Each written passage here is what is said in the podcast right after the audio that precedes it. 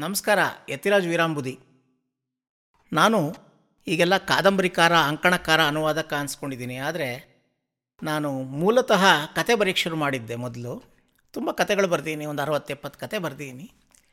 ಹೀಗೆ ಮಂಗಳದಲ್ಲಿ ಒಂದು ಕತೆ ಬರೆದೆ. ಮಾತೃಛಾಯಾ ಅಂತ ಕತೆ ಹೆಸರು. ಕತೆನ ಸ್ವಲ್ಪ ಚುಟುಕಾಗಿ ಹೇಳ್ತೀನಿ. ಗಂಡ ಸಾಯುವಾಗ ಹೆಂಡ್ತಿಗೆ ಹೇಳ್ತಾನೆ, ಮಗನ ಇಂಜಿನಿಯರ್ ಮಾಡು ಅಂತ. ಅವಳು ಸರಿ ಅಂತ ಪ್ರಾಮಿಸ್ ಮಾಡ್ತಾಳೆ, ಯಾಕೆಂದರೆ ಗಂಡ ಸಾಯ್ತಾ ಇದ್ದಾನಲ್ಲ. ಆಮೇಲೆ ಏನಾಗುತ್ತೆ? ಅವನು ಸತ್ತೋಗ್ತಾನೆ.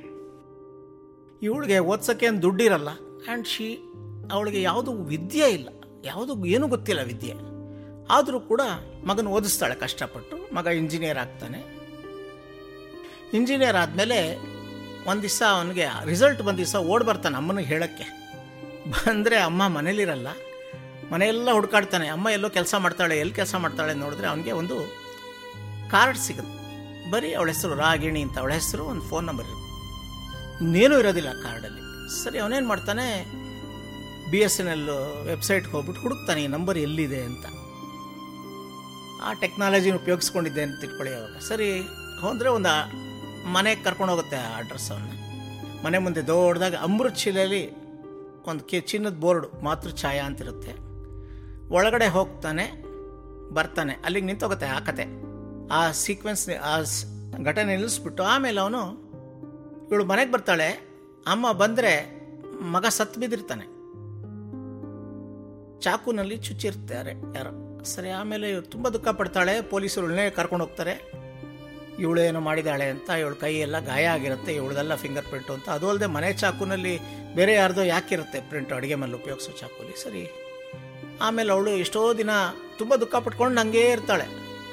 ಏನಪ್ಪ ಆಯಿತು ನನ್ನ ಮಗ ಯಾಕೆ ಹೋದ ಯಾಕೆ ಹೋದ ಯಾಕೆ ಹೋದ ಅಂತ. ಆಮೇಲೆ ಚಿಕ್ಕವನೇ, ಅವನು ಓದ್ತಾ ಇರುವಾಗ ಅವನಿಗೆ ಒಂದು ಎಕ್ಸಾಸ್ಟ್ ಫ್ಯಾನ್ ಒಂದು ಹಾಕ್ಸಿರ್ತಾಳೆ. ಸೆಕೆ ಆಗತ್ತೆ ಅಂತ.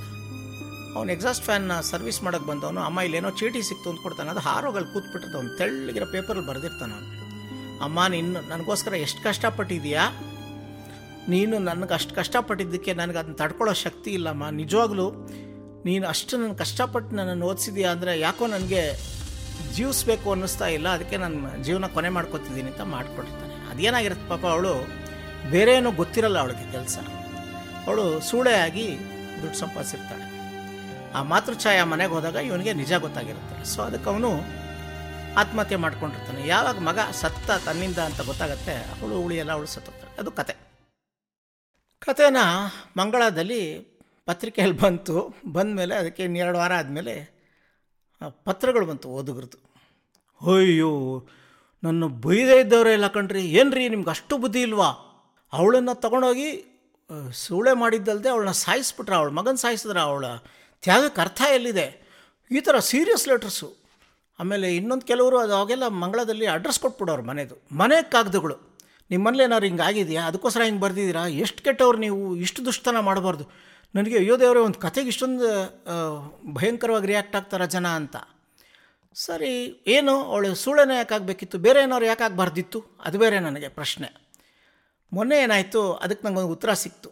ನನ್ನ ಗೆಳೆಯ ಒಬ್ಬ ಹೇಳ್ದ. ಅವನ ಇನ್ನೊಬ್ಬ ಗೆಳೆಯ ಇದ್ದಂತೆ ಸದಾ ಕುಡಿದು ಕುಡಿದು ಕುಡಿದು ಸತ್ತೋಗ್ಬಿಟ್ಟಿದ್ದಾನೆ ಅವನಿಗೆ ಎರಡು ಮಕ್ಕಳು, ಒಂದು ಚಿಕ್ಕ ವಯಸ್ಸಿನ ಹೆಂಡ್ತಿ, ಚಿಕ್ಕ ಹುಡುಗರು. ಅವಳು ಇವನಿಗೆ ಸಿಕ್ಕಿದ್ಲಂತೆ ನನ್ನ ಫ್ರೆಂಡ್ಗೆ. ಸಿಕ್ಬಿಟ್ಟು, ಏನಮ್ಮ ಹೆಂಗೆ ನೋಡ್ಕೋತಿದ್ಯಾ ಮಕ್ಕಳನ್ನ ಅಂದರೆ ನನಗೇನೂ ಗೊತ್ತಿಲ್ಲ ಸರ್, ನಾನು ಮೈ ಮಾರ್ಕೊಂಡು ಜೀವನ ಮಾಡಿ ಮಕ್ಕಳನ್ನ ಸಾಕ್ತಿದ್ದೀನಿ ಅಂತ ಅಂದ್ಲಂತೆ. ನನಗೆ ಅದು ಕೇಳಿದಾಗ ಅನ್ನಿಸ್ತು. ಏನು fact is stranger than fiction ಅಂತಾರಲ್ವ? ವಾಸ್ತವವು ನಿಜವಾಗಲೂ ಕಥೆಗಿಂತ ಭಾಳ ಕಟುವಾಗಿ ಇರುತ್ತೆ ಅಂತ ಆ ಥರದ್ದು ಅನಿಸ್ತು ನನಗೆ ತುಂಬ ಆಶ್ಚರ್ಯಕರವಾಯಿತು. ಈ ಮಾತೃಛಾಯಾ ಘಟನೆ ನನಗೆ ಯಾವಾಗಲೂ ನೆನಪಿರುತ್ತೆ. ಯಾಕೆಂದರೆ ಒಂದು ಕಥೆ. ಏನೀಗ ಐ ಮೀನ್ ಯಾವುದೋ ಒಂದು ಪಾತ್ರ, ಅದಕ್ಕೊಂದು ಘಟನೆಗಳು, ಅದು ಕಥೆ ಅಂದರೆ ನಾವು ಅಷ್ಟೇ ಅಂದ್ಕೊಳ್ಳೋದು ಅದನ್ನು ಹೇಗೆ ಮನಸ್ಸಿಗೆ ತೊಗೊಂಡಿದ್ರು ಜನ ಅನ್ನೋದಕ್ಕೋಸ್ಕರ ನಾನು ನಿಮ್ಗೆ ಹೇಳ್ತಾ ಇದ್ದೀನಿ. ನಮಸ್ಕಾರ.